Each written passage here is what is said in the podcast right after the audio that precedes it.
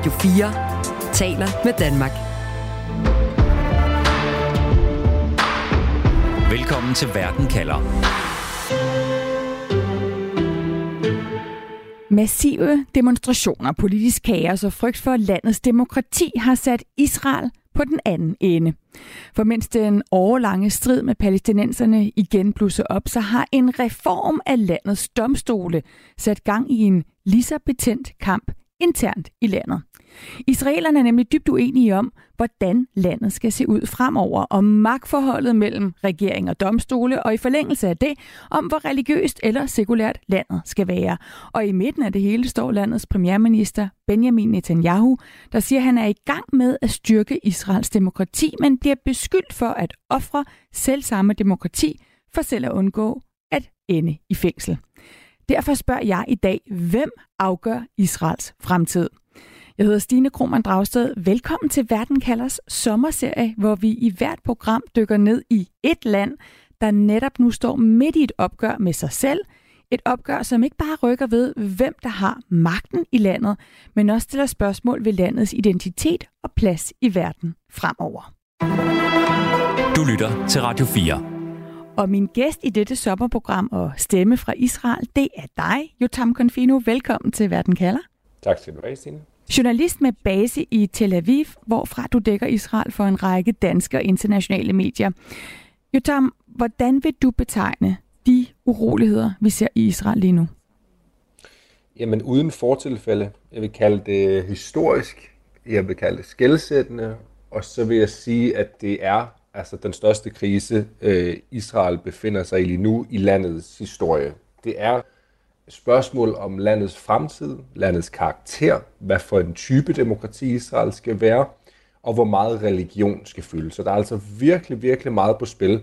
Og derfor, at vi jo stadigvæk hører stort set dagligt den her advarsel om, at Israel muligvis kan ende i en borgerkrig. En borgerkrig, og der siger du, at det er to centrale spørgsmål, som israelerne strides om netop nu. Hvad er det for nogle spørgsmål? Jamen, hvis vi starter med det, som ligesom har sat gang i krisen her, så er det jo reformerne. De juridiske reformer, som blev fremlagt af justitsministeren tilbage i januar måned. Der talte han til nationen mindre end en uge efter, at regeringen var blevet dannet, og fremlagde en række reformer af retssystemet, som vil ændre fuldstændig på den demokratiske karakter af staten Israel. Den vil indskrænke højesterets magt, først og fremmest. Så vil den også sørge for, at regeringen kan udpege de dommere, der sidder i højesteret. Så mere eller mindre en afmontering af højesteret og en, altså, simpelthen også en afmontering af tredelingen af magten. Og det er for regeringen noget, som er meget, meget vigtigt, fordi de mener, at højesteret har alt for meget magt i Israel endnu. nu. Deres magtbeføjelser er for vidtrækkende, og de blander sig alt for tit i, hvad regeringen gerne vil indføre lov, og hvad for nogle beslutninger den træffer.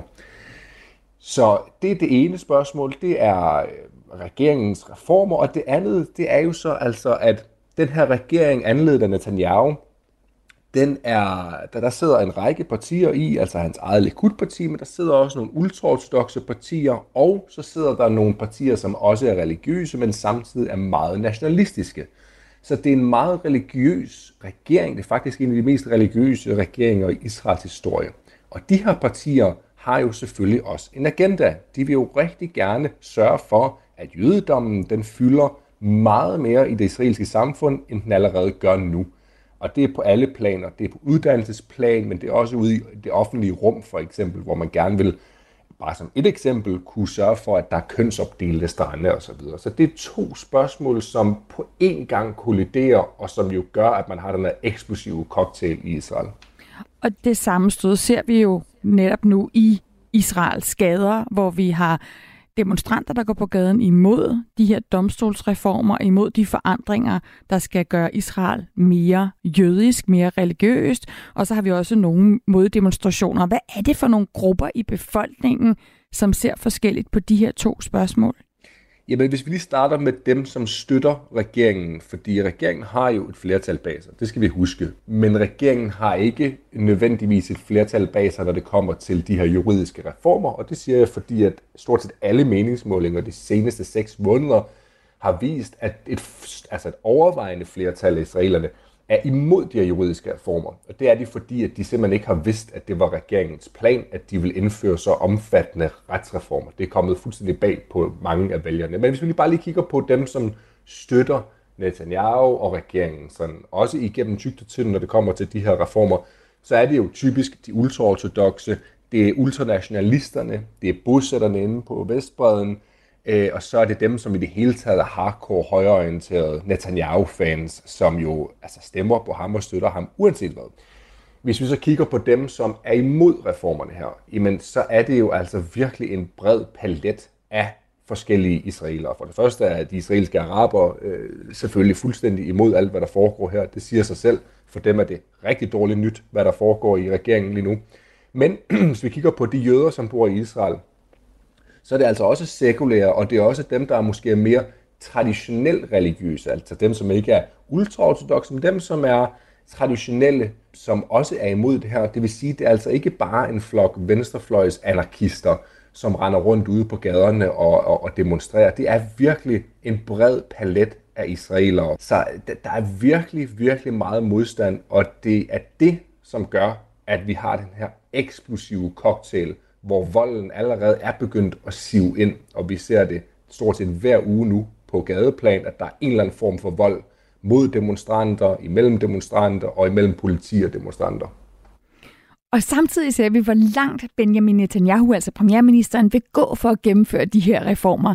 Netanyahu, der tidligere på sommeren blev indlagt på hospitalet med hjerteproblemer, han endte med at få en pacemaker indopereret, og alligevel drønede han nærmest direkte fra operationssengen til parlamentet til knæsset for at få stemt den første del af reformerne af domstolene igennem.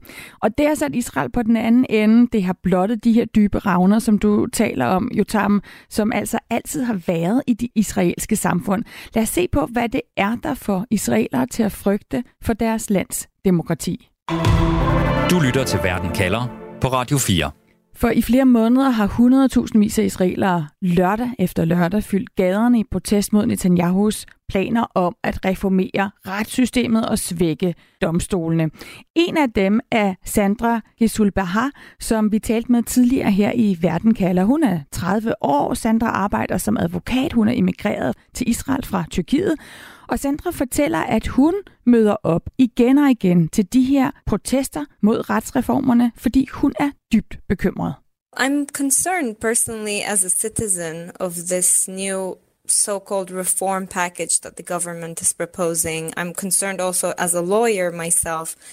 As you said, I migrated to Israel from Turkey and I am like, I watched firsthand what happens to democracy when an overhaul like this to the judicial system is proposed. And I don't want the democracy in Israel and the institutions in Israel to erode and give in into uh, some sort of authoritarian regime. Sandra taler altså her om risikoen for et autoritært regime i Israel. Hun er bekymret for, hvad der vil ske ved Israels demokrati, altså hvis retsreformerne bliver stemt igennem. Og i Tyrkiet, der har Sandra nemlig oplevet, hvad der sker, når domstole bliver undergravet, og demokratiet dermed eroderer, siger hun. Jotam Confino, prøv lige at forklare, hvad er det konkret retsreformerne går ud på, hvor den første del jo nu er stemt igennem? Ja, hvis vi starter med den første del, som er stemt igennem, så handler den om øh, det, man kalder rimelighedsklausulen i israelsk lovgivning. I Israel, indtil for nylig, indtil den her lov blev indført, der kunne højesteret gå ind og fortælle regeringen, at en beslutning, de har truffet, eller en minister, de havde udpeget, var urimelig, og simpelthen underkende de beslutninger. Det er jo, kan man sige, ret store magtbeføjelser. Det er en måde, man, får, en måde, man simpelthen tolker øh, loven på frit inden for højeste rammer. Og det er noget, som en gang imellem bliver taget i brug. Ikke særligt tit, men det bliver taget i brug, og det blev taget i brug øh, så sent som i januar måned, hvor Netanyahu han havde udpeget en af lederne for de ultraortodoxe partier i hans regering som indrigs- og sundhedsminister. Der gik højesteret ind og sagde, det er urimeligt i det ekstreme, at de har udpeget ham, fordi han har tre domme bag sig for skattesvig. Han har siddet i fængsel, og sidste år lavede han en aftale med os i højesteret om, at han ville forsvinde fra politisk liv. I, i, i, altså han lavede en aftale med dem for at undgå fængselsstraf, og så et år senere sidder han tilbage på den politiske scene og har en ministerpost. Det er et eksempel på, hvornår den her rimelighedsklausul er blevet brugt. Den lov, der er blevet indført af regeringen her i sidste uge, jamen den vil simpelthen gøre det umuligt fremover for højesteret at bruge det her princip overhovedet. Det vil sige, at højesteret vil slet ikke kunne pille ved nogen af regeringens beslutninger eller udpegelsen af ministeren. Nogle af de andre reformer, som der er blevet lagt op til, og som regeringen gerne vil have gennemført, de vil blandt andet sørge for, at øh, regeringen kan udpege de repræsentanter, der sidder i en komité, som udvælger dommere, også højesteretsdommere. Det vil sige, at de vil sørge for, at de har fuld kontrol med, hvem der bliver valgt til højesteretsdommer. Israel har jo altså ikke en klassisk forfatning med grundlovssikrede rettigheder. Den har en række love, som har sådan en quasi forfatningsmæssig karakter, som let kan, kan ændres. Derfor mener man, at højesterets magt skal holdes intakt, ellers så er borgernes rettigheder simpelthen i jeopardy. Og derfor vil det jo også normalt stå i en forfatning, hvordan man for eksempel udnævner dommer til højesteret. Hvorfor er det så omstridt, hvis det bliver ændret?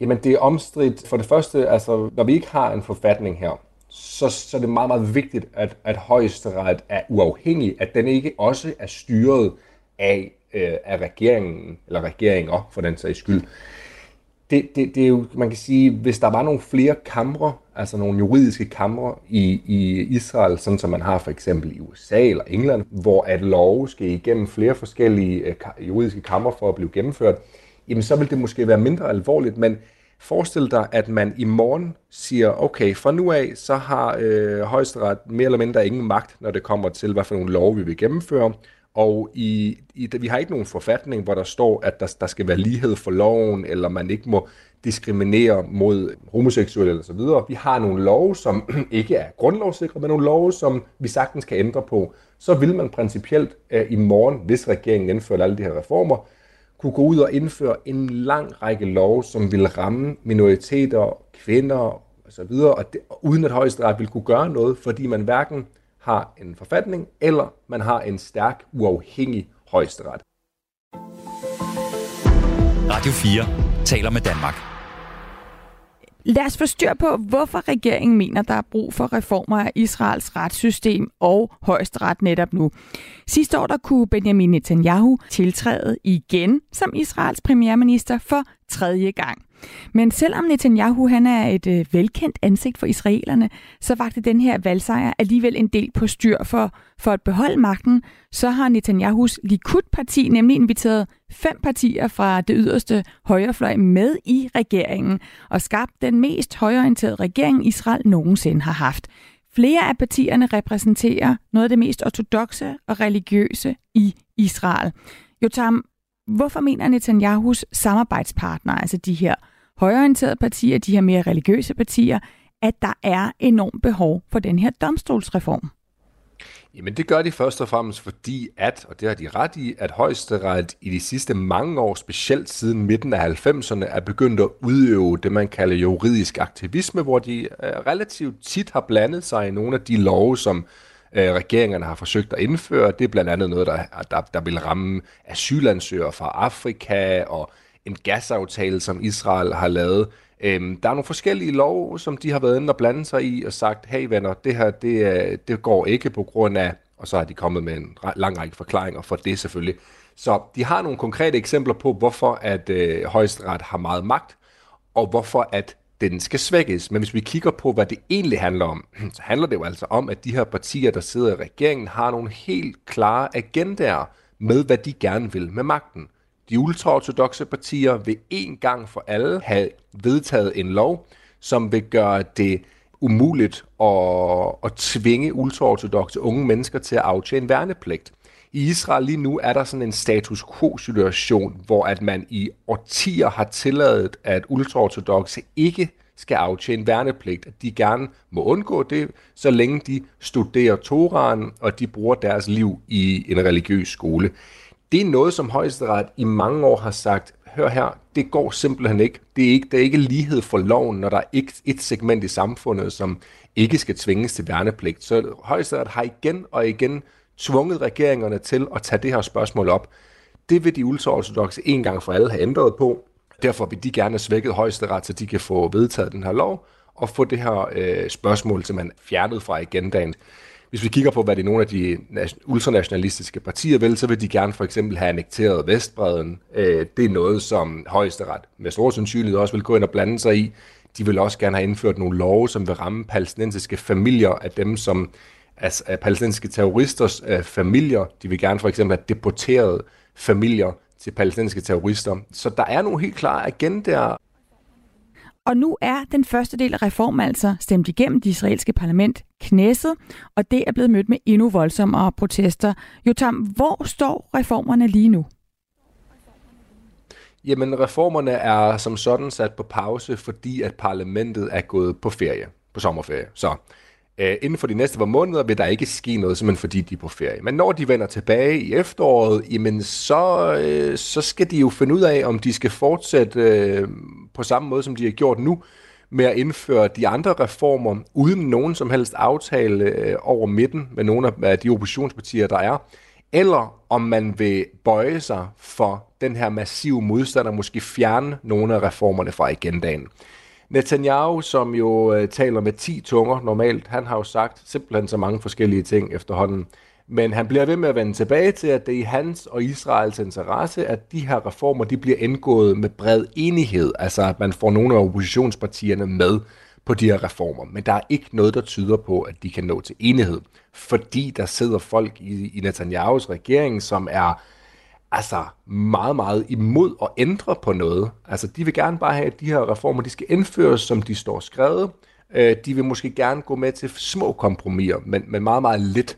Og oppositionen er også meget stedig og siger, prøv her, her, de skal ændres markant, hvis vi skal være med til noget.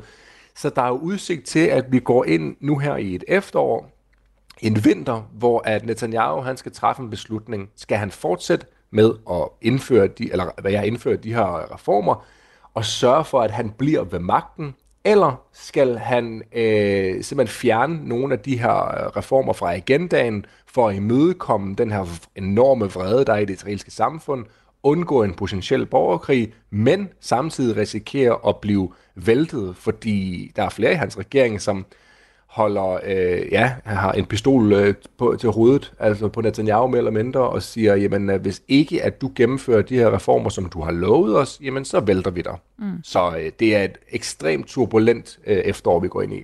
Og oven i det, så står højesteret i Israel nu også og skal tage stilling til, om de vil underkende den første del af den her domstolsreform, der er vedtaget. Lad os lige høre, hvad premierminister Netanyahu selv svarer, da han forleden på amerikansk tv bliver spurgt, om han vil acceptere det, hvis Israels højesteret går imod den her domstolsreform, som altså er med til at svække højesteret selv.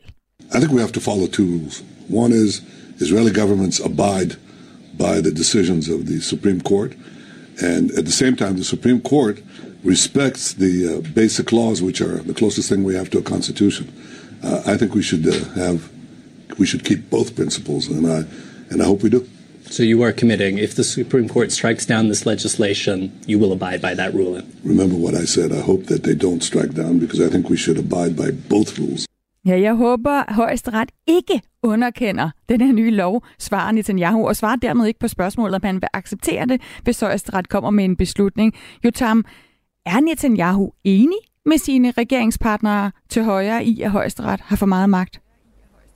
Jamen det er han. Det er han i hvert fald lige nu. Det var han ikke for 10 år siden, og jeg skal nok forklare, hvad forskellen er. For 10 år siden, der var der også forslag, lignende forslag, øhm, til at man skulle indskrænke højesterets magt på den her måde. Det var faktisk nogle af hans medlemmer i Likud-partiet, som i dag er dem, der er mest aggressive og som har nogle højtstående poster. Det er blandt andet justitsministeren i dag, som for 10 år siden øh, var en af de her radikale medlemmer af Likud, som, som kom med lignende forslag. Og dengang sagde Netanyahu, nej, det, det, for det første, så er det ikke i Likuds ånd, og for det andet, så er en uafhængig og en stærk domstol i Israel, det er simpelthen essentielt for vores demokrati. Jeg blokerer for de her forslag. Den øh, har jo, altså pipen har jo fået en fuldstændig anden lyd siden da, og det skete helt specifikt i 2017, hvor Netanyahus første korruptionsanklager begyndte at vælte ind ad døren. Siden da har han så vendt på en tallerken, og nu mener han så sjovt nok, at øh, højesteret har for meget magt. Så det er jo meget, meget, meget nærliggende at drage konklusionen, at Netanyahu selv er anklaget for korruption i tre forskellige sager. Han mener, at hele retssystemet er ude efter ham. det er en heksejagt, øh, for at bruge Trumps øh, retorik, og øh, han vil jo rigtig gerne sørge for at undgå fængsel. Så nu øh, giver han efter for de her radikale stemmer internt i hans parti, men også i de andre partier, han sidder i regering med, og, og er egentlig med på, at øh, jamen, lad os bare mere eller mindre afbundere højesteret, fordi det kommer også ham selv til gode i sidste ende. Det er jo ikke kun israelske borgere, der er kritiske over for regeringens retsreformsplaner. For uden øh, de her massive demonstrationer, så har soldater fra Israels militær boykottet deres tjeneste i reservetjenesten, fordi de mener, at reformen vil forvandle Israel til en korrupt og gammeldags og svag stat. Landets præsident har også øh, flere gange opfordret regeringen til at finde en løsning sammen med oppositionen og advaret om, at Israels demokrati er i fare. Og fra Israels berygtede efterretningstjeneste, der har der også lyttet advarsler om, at de i sidste ende ønsker at være på den rigtige side af historien. Jotam, hvad betyder det for regeringen, at kritikken også kommer inden fra systemet, fra landets præsident, fra militæret, fra efterretningstjenesten? Jamen, det er en fuldstændig vanvittig situation, vi står i. Der er ikke nogen regering i Israels historie, som har været så kølig over for så massiv øh, kritik fra så mange forskellige lag i samfundet. Det er jo ikke bare mennesker, der går på gaden og er rasende. Altså, der er så mange segmenter i det israelske samfund, som er, har, har råbt alarm her. Blandt andet de her øh, over 10.000 soldater i den israelske reserve, som har sagt, at vi vil ikke længere møde op til tjeneste, fordi at vi er i gang med at skabe en diktaturstat her, og det vil vi på ingen måde være med til.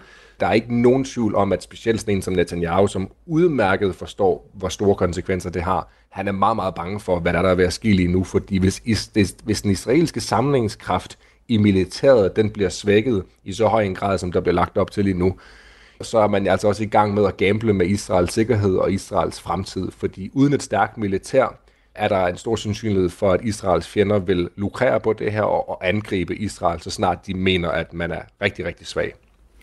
Så vi kan ikke øh, putte de folk, der er modstandere af domstolsreformen, eller advare imod, hvad den splittelse, som domstolsreformen fører med sig, i en bås. Det kan vi heller ikke med dem, der støtter regeringen og støtter domstolsreformen. Det er ikke bare de ortodoxe, de religiøse og de nationale. Det er også sekulære konservative vælgere, der bakker op om Netanyahu. Vi skal høre fra en af dem nu. Radio 4 taler med Danmark. Ariel Radzinski er 41 år. Han er far til fire børn, som er mellem 3 og 9 år. Han er jurauddannet, og han beskriver sig selv som en meget aktiv og meget politisk interesseret borger. Yes, I'm very, very active. Always have been. Um, I think I always will be. Og Ariel er enig med dem, der demonstrerer imod retsreformerne i, at Israel lige nu befinder sig i en krise. Men han mener ikke, at det er en krise, der handler om, hvor landet er på vej hen politisk. Det er snarere en krise, der handler om den samfundsmæssige forandring, der er i gang i Israel. En forandring, der ifølge Ariel betyder, at dem, der længe har haft det politiske flertal, og har været vant til at bestemme, nu er kommet i mindretal, mens dem, der har været i mindretal, de har vundet og nu bestemmer. One side is losing their power, and then you have another side which used to be considered the underlings, um, and they're becoming now the, the, the elites in a way. Then everything's going around, and, and those old uh, the old guard is uh, is is you know they they're uh, they're feeling it. They're feeling exposed. For første gang så har premierminister Netanyahu nemlig samlet en regering i en flertalskoalition, som ikke indeholder et eneste midterparti, fortæller Ariel. Altså efter det sidste valg, der valgte Netanyahu og hans højrefløjsparti at danne regering sammen med de religiøse og nationale partier til højre for hans eget Likud-parti. Og dermed er de mere sekulære israelere kommet i mindretal. Ifølge Ariel er det et problem, som øh, mindretallet ikke vil acceptere. De vil simpelthen ikke acceptere, at de har tabt. The right wing won, the conservative side won overwhelmingly. So the center and the secularists and the others, they weren't used, they weren't ready for that. They were sure that they were going to win, and they lost. They basically protest because they are not able, or not willing to recognize the, the, the government won, and they, they're not accepting it. Of course, they accept it because we're a democracy, but on the other hand, they're not accepting the fact that it's actually that the government, a coalition, ruling coalition, is doing what it's supposed to do, govern. Og når israelerne går på gaden i protest over domstolsreformerne, så er det ifølge ham, fordi de som et mindretal ikke vil gå med til, at det højorienterede flertal, der har vundet demokratisk valg, gør det, som en regering skal, nemlig regere og vedtage love i overensstemmelse med deres ideologi. The government is able to govern with less judicial interference. And this specific part of the legislation says that the ministers, the prime minister, no one else, only the government, are able to appoint their own people. De domstolsreformer, som regeringen nu har gennemført den første runde af, går ifølge Ariel lige præcis ud på at sikre, at en flertalsregering kan regere, kan udpege ministre uden indblanding fra domstolene og dommerne, som ikke er politisk valg. Jeg spørger Ariel, om han ser krisen i Israel som en kamp om landets sjæl. Yes, you cannot have a minority. And from the last I checked, whenever there's a minority that's governing a majority, that's in essence a dictatorship. Democracy is the majority. They vote for a, a parliament. The parliament chooses the, the government.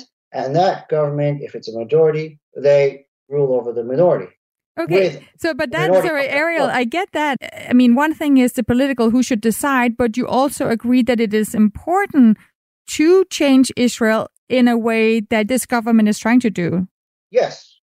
Currently, the, the judicial now has so much more power, and it has had lately for the last 30 years. Because you have these judges, you have 15 judges who aren't voted in in a in a way. They're not they don't represent really, they're not voted. These are career judges. Decide what should be governed and what should not. And and a way it's like, well, what's having what's the point in having a, a government if the government's not able to govern? If the judges are just gonna say, well, I don't like this law, or I don't think you're allowed to do that, so I'm gonna I'm gonna repeal this law. Hvad er ideen med at have en regering, hvis dommere, der ikke er valgt, bare kan sige, nej, jeg kan ikke lide den her lov, så den afviser jeg, spørger Ariel. Han er dybt bekymret over, at så mange israelere, der er imod domstolsreformerne og imod regeringen, nu siger, at de ikke længere vil tjene i den israelske hær, som altså er en folkehær. En hær, som er en institution, hvor alle, uanset politisk baggrund eller køn, tjener. Og en her, der er afhængig af, at dens mange reservister er med til at forsvare Israel. Og derfor så mener Ariel, at det er utrolig farligt for Israels demokrati, når militæret og hæren pludselig bliver blandet ind i den her politiske debat. You can't have that in, the, in a democracy. You cannot have that the army and the military, whoever it is, even if they're even if they're reservists, telling the democracy, a civil democracy, a civil government, how to rule. Så akkurat ligesom Sandra, som vi hørte fra før, der demonstrerer imod domstolsreformerne, fordi hun mener, de ødelægger Israels demokrati, så mener Ariel, at modstanden imod Israels flertalsregering bliver farlig, hvis den bliver dikteret af folk, der har med hæren at gøre. Ariel, are, are you close to people who disagree with you on this? And, and, Yes. and what do you say to them? Family members, yes, yes. I have family members who we have, we don't see, you know, we're day uh, light and day. Yes, yes. I go. I mean, I go to the pro-government demonstrations, and and they go to the to the to the ones that you see on TV. What do you say to the family members that go to these other protests? How, how do you how do you talk to them? truth be told, um, I don't. Not with that. We we look. We we uh you know we send each other photos. Uh, we say, oh, you're there. Okay, well, I'm here. Okay. We actually don't go into debates because we've had debates before, and I've realized that a lot of them just are not aware of the true underlying facts. Ariel altså holdt helt op med at tale med dem i hans nærmeste familie, som er imod regeringen, er imod domstolsreformerne. For de er slet ikke enige om, hvad der er fakta i den her sag. De deler simpelthen ikke den samme virkelighedsopfattelse af, hvad der sker i Israel lige nu. Så lige nu der nøjes Ariel og hans familiemedlemmer med at dele billeder og dele lokationer fra de demonstrationer, de hver især går til, så de kan undgå at stå og demonstrere over for hinanden. Så er han bekymret for Israels fremtid. Yes, I am. I am worried, but on the other hand, I'm also optimistic. I mean, I may be naive, but I'm also optimistic. Ja, Ariel han er bekymret, men han er også optimistisk, og det er måske naivt, men han ved, at de fleste af de israelere, som er imod de her domstolsreformer, som han støtter, at de også er overbevist om, at de gør det rigtige for Israel. At på begge sider af splittelsen, der kæmper israelerne stadig først og fremmest, fordi de elsker deres fælles land. Lytter til Radio 4. hvor vi i dette sommerprogram er ved at få svar på, hvem der afgør Israels fremtid, sammen med Jotam Confino, som er journalist med base i Tel Aviv. Midt i den her splittelse, der står Israels premierminister Benjamin Netanyahu, som nu siger, at hans regering vil gennemføre reformerne. Jotam Confino, Netanyahu, han har været premierminister to gange før. Han er den længst siddende premierminister i Israel. Du siger, at Netanyahu har set sig nødsaget til at samarbejde med de her ultranationalistiske partier, han nu har dannet regering med. Og det er jo en regering, der huser nogle ret kontroversielle skikkelser, ikke? blandt andet lederen af partiet Jødisk Magt, som selvom han er dømt for racisme, nu altså er blevet minister for national sikkerhed. Hvorfor er det, at Netanyahu har inviteret det her ydre højre med ved bordet? Jamen, det har han gjort en helt enkel årsag, at Netanyahu ikke vil kunne danne regering uden ham. Netanyahu er så upopulær blandt andre israelske politikere, som jo faktisk har de samme værdier som ham, som mere eller mindre har det samme partiprogram som ham, at han bliver nødt til at række ud til de her ekstremister og racister, og mange af dem er også åbenlyst homofober, altså selverklærede homofober. Men jeg synes, det er også det er lige meget vigtigt, at vi også lige prøver at kommentere på, hvad det er, Ariel han siger her, fordi som du også siger, Netanyahu har siddet på magten i over 16 år, Øh, i de, ud af de seneste 27 år, der har Netanyahu siddet på magten i 16 år. Øh, Udover det, så, har, så er der andre altså meget højorienterede premierminister, som har haft magten. Der er kun to regeringer, meget kortlivede regeringer, som begge sad mindre end to år, som var det, man kan kalde centrum-venstreorienteret. Så venstrefløjen har længe vidst, at de ikke altså, har noget at skulle have sagt sådan rent politisk i det hele. Store hele, så er det jo Netanyahu, der har domineret Israels politik. Og så det her med, hvad Netanyahu har givet de ortodoxe og de høje nationale partier, som han nu er i regeringen med, i bytte for at blive premierminister. Ja, jamen han har givet dem utrolig meget. De ultraortodoxe har fået milliarder af kroner. Altså de har det største budget i Israels historie, og et budget, som er øremærket til de ultraortodoxe samfund. Det vil sige, at de kommer til at få endnu flere penge nu til deres øh, yeshivaer, altså religiøse skoler, og det er fuldstændig ligegyldigt, om de her yeshivaer, de underviser i øh, altså almindelige fag som matematik og engelsk. Altså det, i førhen så var det jo en lov i Israel, at altså, hvis man skulle øh, få fuld støtte fra, fra staten til de her yeshivaer, så skulle de som minimum undervise i for eksempel matematik og engelsk. Altså det, det har man fjernet fuldstændig nu. Så de har bare, øh, altså de får al den støtte, de vil, og mere end de nogensinde har fået, og det er ligegyldigt, om de underviser i matematik og engelsk for eksempel. Det er en ting. For det andet så har han lovet de ultraortodoxe partier, at de en gang for alle ikke skal, øh, altså man vil kunne indføre et lov, der vil gøre, gøre, at de aldrig nogensinde skal kunne tvinges til at aftjene værnepligt. De øh, nationalistiske partier har han jo sagt, at øh, jamen, vi skal annektere Vestbreden, og vi skal sørge for, at der bliver bygget flere bosættelser på Vestbreden end nogensinde.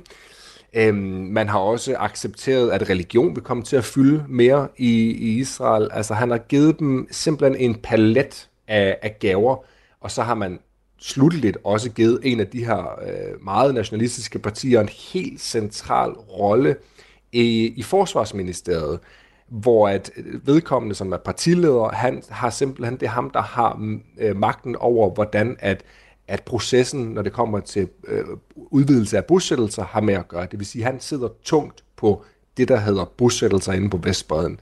Så en, en bred palet af forskellige øh, gaver, han har måttet give dem for simpelthen at gå i regering med ham. Mm. Så når vi siden den nye regering er kommet til magten sidste år, har set, at det her anspændte forhold til palæstinenserne i Gaza og på Vestbreden er eskaleret, altså de sidste måneder har været præget af, af kampe, af retsjæger, af angreb, af sammenstød over sommeren, der gik Israel i gang med en storstilet offensiv, som de kalder det, på netop Vestbreden. Er det så et tilfælde, eller er der en kobling til øh, timing omkring den her domstolsreform, Jotam? Altså man kan sige, at de her militærretier, som jo foregår inde på Vestbreden stort set dagligt, øh, de har jo, den blev faktisk sat i gang, den her kampagne mod terrorisme, den blev faktisk sat i gang af den for, foranværende regering, som bestod af både højrefløjs og venstrefløjspartier og et arabisk parti. Så øh, det er egentlig bare en forlængelse af en politik, man har set i mange år. Øh, det her med, at man går ind og opererer så hårdt, som man gør inde på, på Vestbredden. Men det er klart, at de her nationalistiske stemmer, der sidder i regeringen, de presser jo Netanyahu til at svare hårdt igen, øh, når der for eksempel er palæstinensiske terrorangreb. Derfor så vi den her operation inde i Jenin, hvor man jo brugte luftangreb øh, og gik massivt ind, altså med omkring 1000 soldater. Det er jo noget, som man ikke har set siden den anden intifada, og det var et direkte resultat af, at hans øh, mest militante medlemmer af regeringen, altså offentligt og også øh, altså direkte til, til Netanyahu sagde, der skal en militær operation til. Vi vil ikke finde os i, at vi sidder som den her højrefløjsregering, som har lovet at beskytte israelerne, og når der så er terrorangreb, så gør vi ikke andet end at, end at gøre det sædvanlige. Vi går ud og arresterer nogle forskellige nej. Terrorister skal slås ihjel, og vi skal have en militær operation, som er så omfattende, at vi kan komme terroren til livs.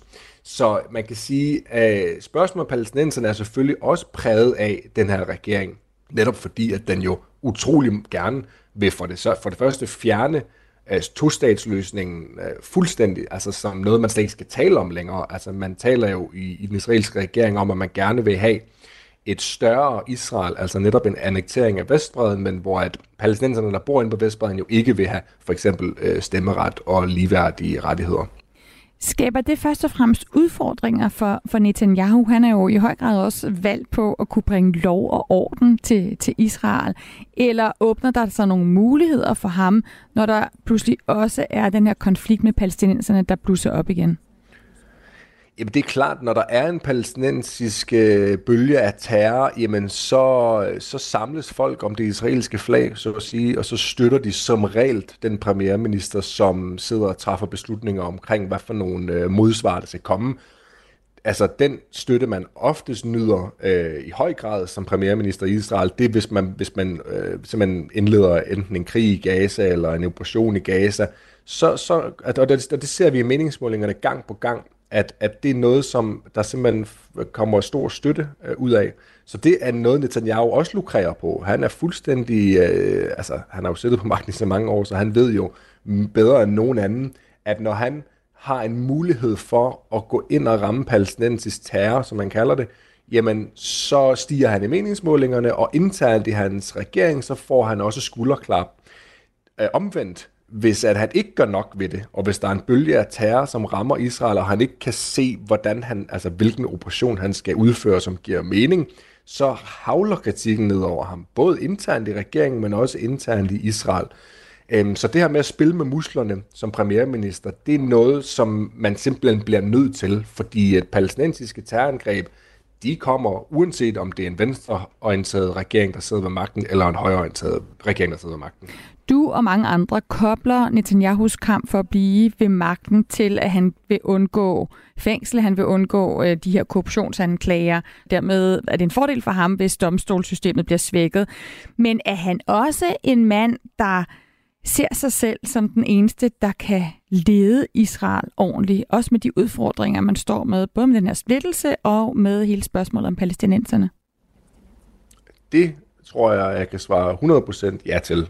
Øh, hvis man læser hans memoir, som blev udgivet her i sidste år, så sammenligner han sig selv med Churchill, Øh, Winston Churchill, som jo uh, på mange måder reddet øh, den vestlige verden, eller den demokratiske oplyste verden fra nazismen.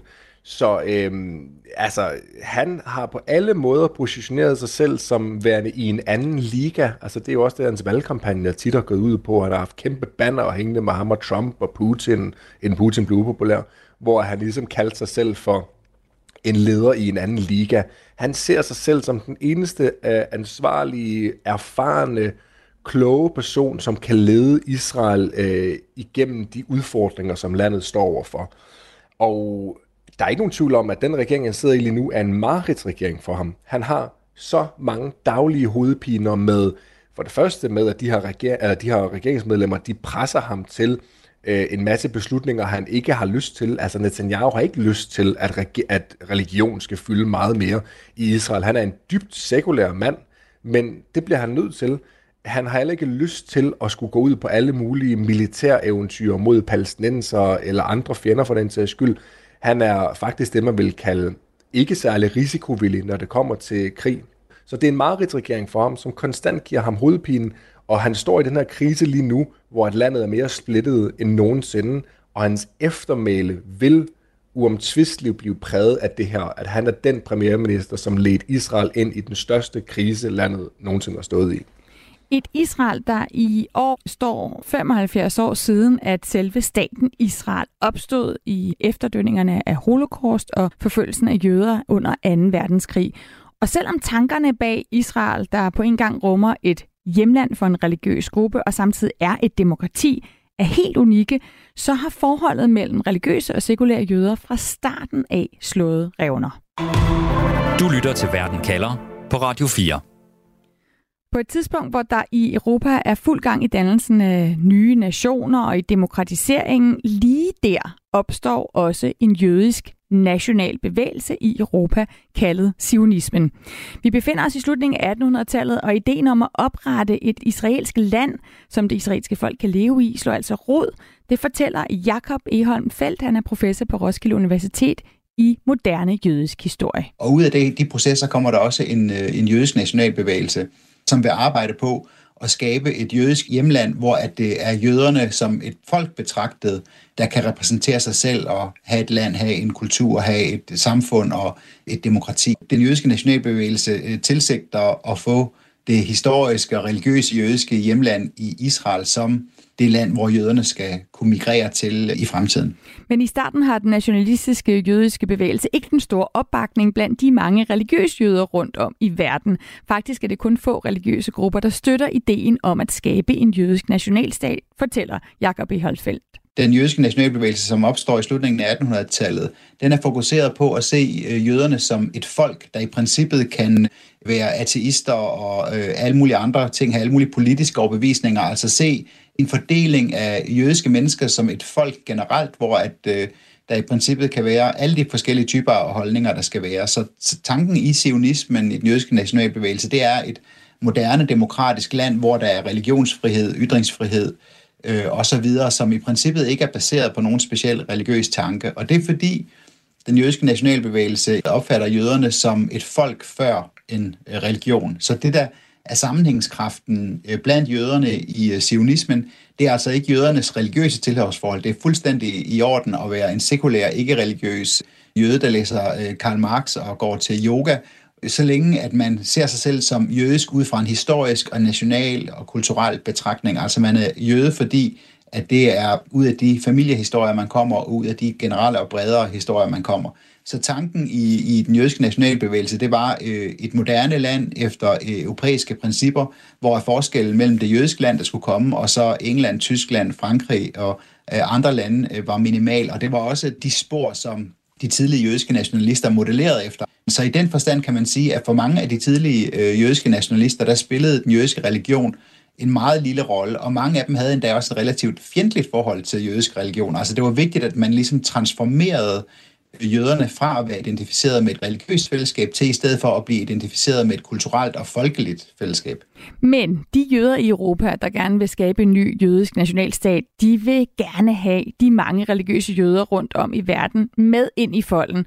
Både fordi ønsket er at skabe en samlet jødisk fællesskab, altså at skabe en bred folkelig bevægelse, men også fordi der er helt lavpraktiske grunde til, at de ikke-religiøse sionister bejler til de religiøse jøder. Så derfor var den her brobygning til det religiøse vigtig, men den var også vigtig af mere, hvad kan man sige, ressourcemæssige og kyniske årsager, altså at øh, sionisterne kom jo ikke til Palæstina som en øh, udgangspunkt stærk magtfaktor, og i den ressourcekamp, de havde om ressourcerne i, øh, i Palæstina, der var det selvfølgelig vigtigt at kunne bygge bro til øh, andre jøder i regionen, men altså, det var med to meget, meget forskellige ideologier, der mødtes øh, blandt jøderne i Palæstina. Man De religiøse, traditionelle jøder, som boede og levede Øh, traditionelle ortodoxe jødiske liv i øh, jødiske religiøse øh, hellige områder, og så de her socialistiske pionerer, som kom og arbejdede med jorden og drænede sumpene, og som har været grundlæggende set sekulære. Det har været en meget vanskelig kamp at øh, forene de forskellige interesser inden for den jødiske nationalbevægelse.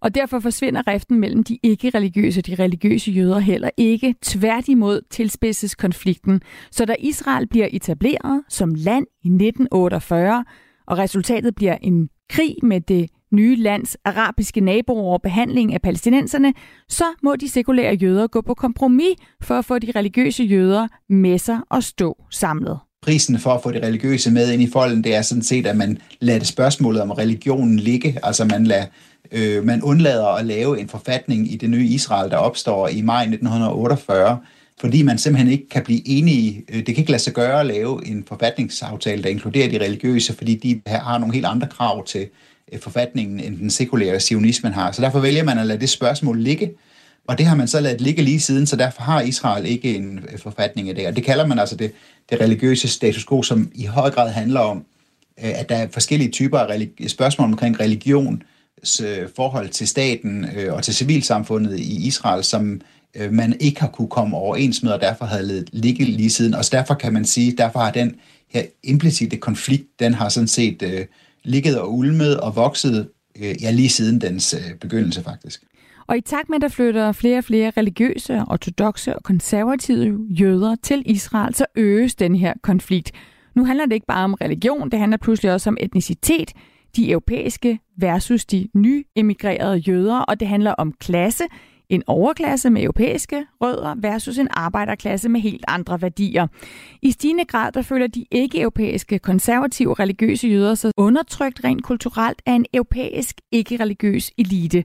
Og det er en konflikt, der forbliver uafklaret, og som betyder, at der sker et politisk magtskifte i Israel, hvor Netanyahus parti Likud kommer til i hans nyeste regering med støtte altså for de her ultraortodoxe partier på højrefløjen. Og i dag der står Israel så ved en korsvej, hvor landet kan blive grundlæggende forandret, eller kan lykkes med at finde et politisk kompromis. Det, som der er så spændende at følge lige nu øh, ned i Israel, det er jo om den gruppe, som man siger, den regering, som Netanyahu er leder af, og det befolkningsflertal, han øh, utrolig gange, mange gange har vist, han i virkeligheden har bag sig, øh, om de er villige til og med simpelt flertal og ligesom overrule øh, Israels hidtidige politiske kultur. Og hvis det sker, så er det et meget, øh, så er det et meget voldsomt skift, og det er der jo rigtig mange debattører og observatører, der har diskuteret som at okay, nu er Israel så på vej ned af en ikke-demokratisk øh, vej. Ikke?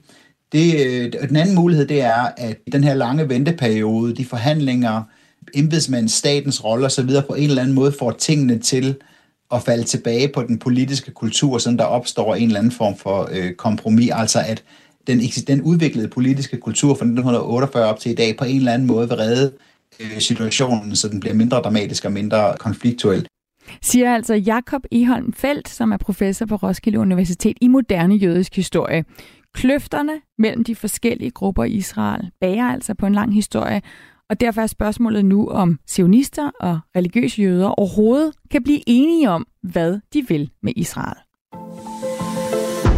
Radio 4 taler med Danmark.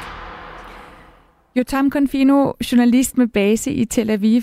Dermed kommer vi op til nutiden, hvor man altså står med den her splittelse, som er brudt ud i lys lue. Du har selv bosat i Israel. Hvor, hvor opdelt oplever du det her samfund, det israelske samfund?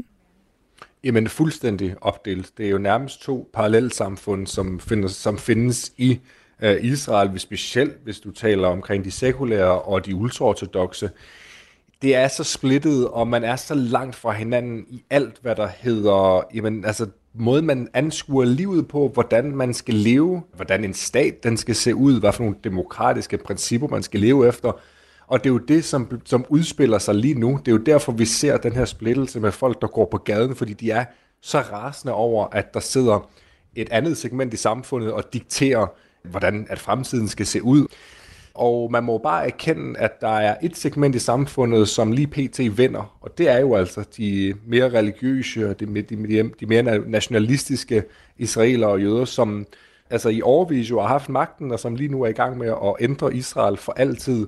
Og hvis vi bare lige spoler tiden en lille smule frem, 10 år fra nu, 20 år fra nu, jamen den demografiske udvikling, den viser, at de ultraortodoxe og de religiøse, lidt mindre religiøse, men nationalistiske jøder, de er, kommer til at være et overtal på et eller andet tidspunkt, fordi de simpelthen får mange flere børn end sekulære. Så den stat, som blev født af sekulære sionister, venstreorienterede sionister, den er stille og roligt i gang med at blive overtaget af religiøse fanatikere. Hvorfor har man ikke taget fat på de her ret alvorlige knaster noget før? Altså, det har man også stille og roligt. Der har jo været altså, store skæld i Israel i mange år, og mange, de, mange debatter, altså specielt debatten omkring, hvor, om hvorvidt det ultraortodoxe jøde skal aftjene værnepligt eller ej det er jo et stort spørgsmål, som har domineret israelsk debat i, fra tid til anden i de sidste mange år. Så man har set de her skæld imellem specielt øh, højrefløjen og de religiøse, og så venstrefløjen og de sekulære før. Det så man for eksempel også i midt-90'erne, hvor det var spørgsmålet omkring Palæstina-konflikten, som, som splittede landet. Dengang var det så en venstrefløj, øh, venstrefløjsregering, som sad, og som jo indgik en aftale med palæstinenserne, en fredsaftale, og det fik jo højrefløjen til at gå på gaden. Ikke helt på samme måde, som vi ser lige nu. Der var ikke lige så mange mennesker på gaden, øh, og lige så, lige så ofte, men der var virkelig, virkelig store protester fra højrefløjen. Så man kan sige, at splittelsen har jo været i Israel i mange år. Det er bare nu, at den virkelig bliver sat på spidsen, og nu at den fuldstændig eksploderer. Øhm, hvor mod førhen har den, har den ulmet, og den har altså også tordnede der af, men, men ikke på samme måde, som vi ser lige nu, hvor man har været decideret bange for, at det vil ende i en borgerkrig. Så peger Jakob i Holmfeldt jo på, at øh, der har været praktiske grunde før til, at man så alligevel er, har stået samlet sekulære og religiøse jøder. Fordi at ellers har man simpelthen ikke kunne bevare et land som Israel, eller i sin tid overhovedet danne det. De her praktiske grunde, kan, kan de på nogen måde fordre, at ortodoxe jøder, at de mere sekulære jøder kan blive enige fremover? Jeg tror, at det eneste, der vil kunne, kunne redde Israel fra den her krise lige nu, det er, hvis at Netanyahu-regeringen den bliver væltet, og at der bliver udskrevet et nyt valg, hvor at han bliver nødt til at forlade den politiske scene, og at Likud-partiet vil kunne danne en mere midtersøgende regering med partier, som jo egentlig ser mere eller mindre på samme måde, øh, altså har samme politik som dem, men hvor man undlader at sidde i regering med de allermest ekstreme partier, dem der er helt ude på den yderste højrefløj, fordi det er dem, som dikterer rigtig meget lige nu. Du lytter til Radio 4. Israel står altså ved en skillevej. Israel står splittet. Vi har en regering, som er i gang med at gennemføre en omstridt domstolsreform, og vi har en masse israelere, som mener, at det simpelthen grundlæggende vil ødelægge det israelske demokrati. Og så vil jeg gerne have din konklusion på det spørgsmål, jeg stiller i dag. Jotam Konfino, hvem afgør Israels fremtid? Helt kort og præcist, så er det Netanyahu, der afgør fremtiden. Det er ham, der er premierminister. Det er ham, der har magten til enten at stoppe det, der er i gang med at ske lige nu, altså fjerne de resterende reformer fra agendaen, og dermed imødekomme øh, demonstranterne og alle de her øh, mennesker i Israel, som er imod det. Det er, det er kun ham, der har magten til det. Øhm, og det er også ham, der har magten til at fortsætte på den anden side. Så han er den helt centrale spiller her. Altså hvis han i morgen gik ud og sagde, vi stopper reformerne, jamen så vil de blive stoppet. Altså de vil ikke blive gennemført med en premierminister, der siger nej. På den anden side, hvis han siger, at vi fortsætter, jamen så vil de sandsynligvis blive indført de her reformer, og det er det, som kommer til at afgøre Israels fremtid, om de resterende reformer bliver gennemført. For hvis de gør det, jamen så vil vi se Israel være et fuldstændig forandret demokrati, som ikke længere er et klassisk uh, demokrati med en tredeling af magten. Er den største trussel mod Israel i dag i virkeligheden Israel selv? Ja, det er den, helt klart. Og det er ret interessant, for et lille års tid siden lavede jeg et interview med den tidligere, øh, med tidligere chef for Mossad, altså for den israelske efterretningstjeneste, og han sagde dengang, og det var længe inden at Netanyahu blev genvalgt, at den største øh, trussel for Israel, den kommer indenfra. Det må man sige, det var noget profetisk. Øh, det, det, det er simpelthen rigtigt. Altså, det er ikke Israels fjender, Hamas, eller Islamisk Jihad, eller Hezbollah, eller Iran for den sags skyld der truer Israels eksistens. Det er simpelthen den splittelse internt, som finder sted lige nu. Tusind tak for at give det perspektiv på, hvor Israel står i dag. Det var så let. Altså Jotam Confino, journalist med base i Israel. Dette program var tilrettelagt af Louise Østerlund Thomsen. Vi har brugt lyd fra NBC. Du har lyttet til det sidste afsnit i Verden kalders sommerserie, hvor vi i hvert program dykker ned i et bestemt land, der netop nu står midt i et opgør med sig selv. Vi har været i de baltiske lande, i Indien, i Sverige, i Storbritannien, USA og altså denne gang i Israel. Og du kan finde alle Verden kalder sommerprogrammerne som podcast. Og så kan du altid lytte med live, når jeg sender mandag og torsdag. Først en halv time om en aktuel sag i Verden kalder, og dernæst får du 30 minutters Verden kalder perspektiv, hvor jeg sætter et spørgsmål om verden ind i en større sammenhæng og giver dig svar. Og husk, at du altid kan lytte til alle Verden kalders programmer, lige når du vil på podcast. Du finder dem for eksempel på Radio 4's app. Hvis du følger Verden kalder, så får du også altid de nyeste programmer, så snart de er klar. Du har lyttet til en podcast fra Radio 4. Find flere episoder i vores app, eller der, hvor du lytter til podcast.